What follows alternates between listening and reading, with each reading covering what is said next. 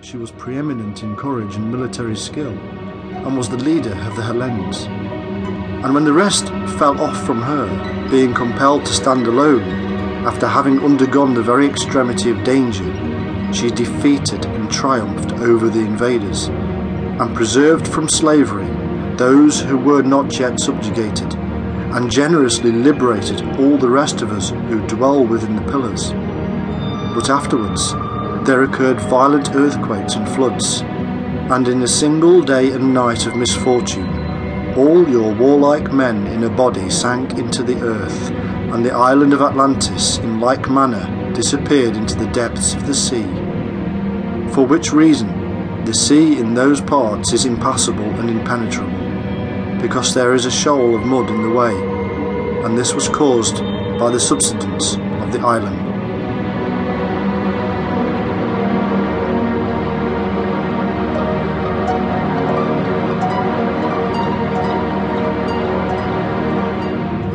According to Plato, Atlantis was a great land and sea power, situated in front of the Pillars of Hercules.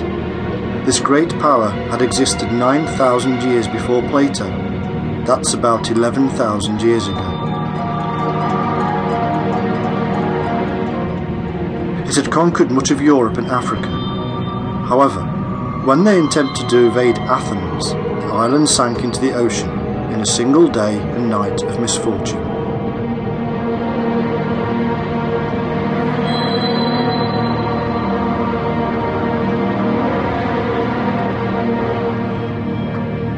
From the moment Plato put pen to paper, Atlantis became a mystery of debate on all levels.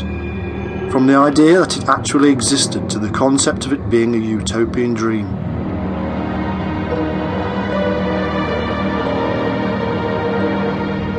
In the Middle Ages and later periods, humanists and Renaissance writers turned Atlantis into the allegorical heaven on earth. By the 19th century, it was turning back to a very real possibility that it had existed and indeed still may.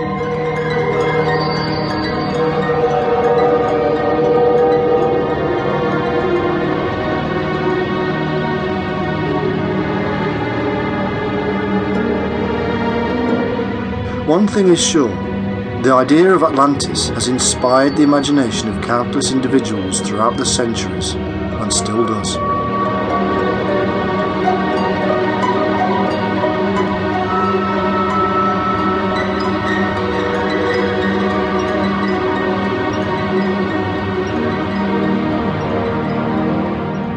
To academics, the tale is one of many myths woven into Plato's works for purely stylistic reasons.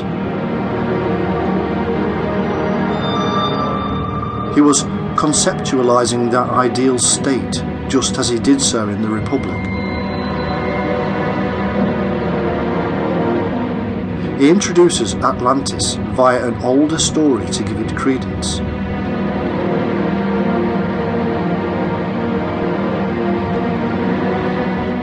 In Critias, Plato tells the tale of Solon visiting Egypt. There he met a priest called Sais, who relayed the story of a war between the ancient Athens and Atlantis. Some say that real events may have influenced Plato, such as the eruption of Santorini, the invasion of the Sea Peoples, and even the Trojan War. Most, however, insist that Plato created the story with minor inspirations such as the failed Athenian invasion of Sicily.